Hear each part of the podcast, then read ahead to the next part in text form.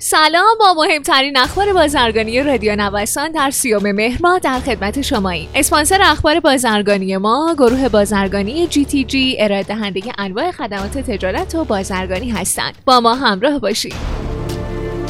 افزایش 24 درصدی صادرات در شهریور سخنگوی دولت روز گذشته در نشست خبری خودش از افزایش 24 درصدی صادرات در شهریور ماه نسبت به مرداد ماه خبر داد. ارزش صادرات فرش دستباف تقریبا هیچ. عضو هیئت نمایندگان اتاق بازرگانی تهران گفته صادرات فرش در دهه 1360 معادل یک میلیارد و 700 میلیون دلار برآورد می‌شد که در دو دهه قبل این رقم به حدود 380 میلیون دلار رسید و حالا برآوردها رقم 60 میلیون دلاری رو برای صادرات این کالای سنتی ایران نشون میدن. این به معنای توقف صادرات فرش و هیچ کس هم به فکر نیست.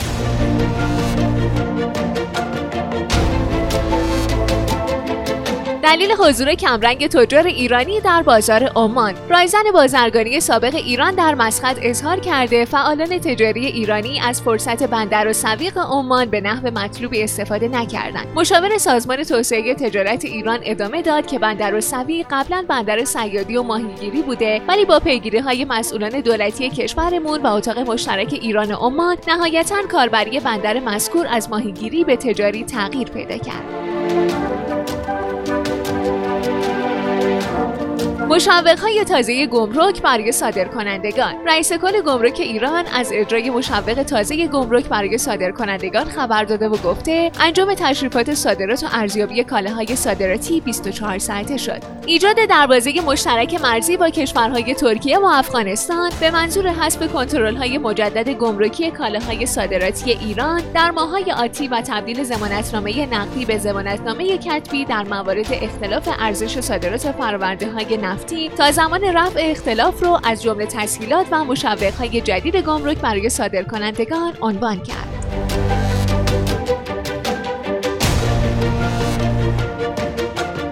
شما شنونده مهمترین اخبار بازرگانی روز از رادیو نوسان هستید.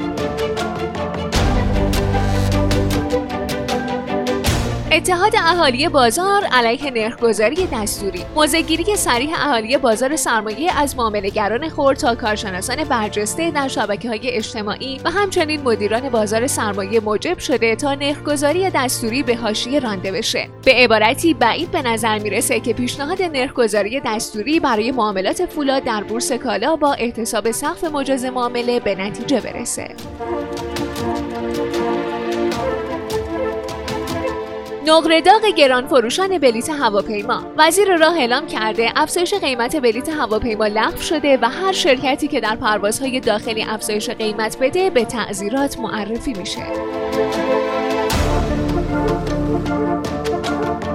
دلیل گرانی گوجه فرنگی و پیاز. رئیس اتحادیه فروشندگان میوه و سبزی گفته تغییر فصل و کاهش تولید گوجه فرنگی و پیاز از جمله دلایل گرانی این محصولاته. اون همینطور در عین حال تاکید کرده حدود یک ماه تا چهل روز آینده محصولات جنوب کشور وارد بازار میشن و نرخها متعادل میشه.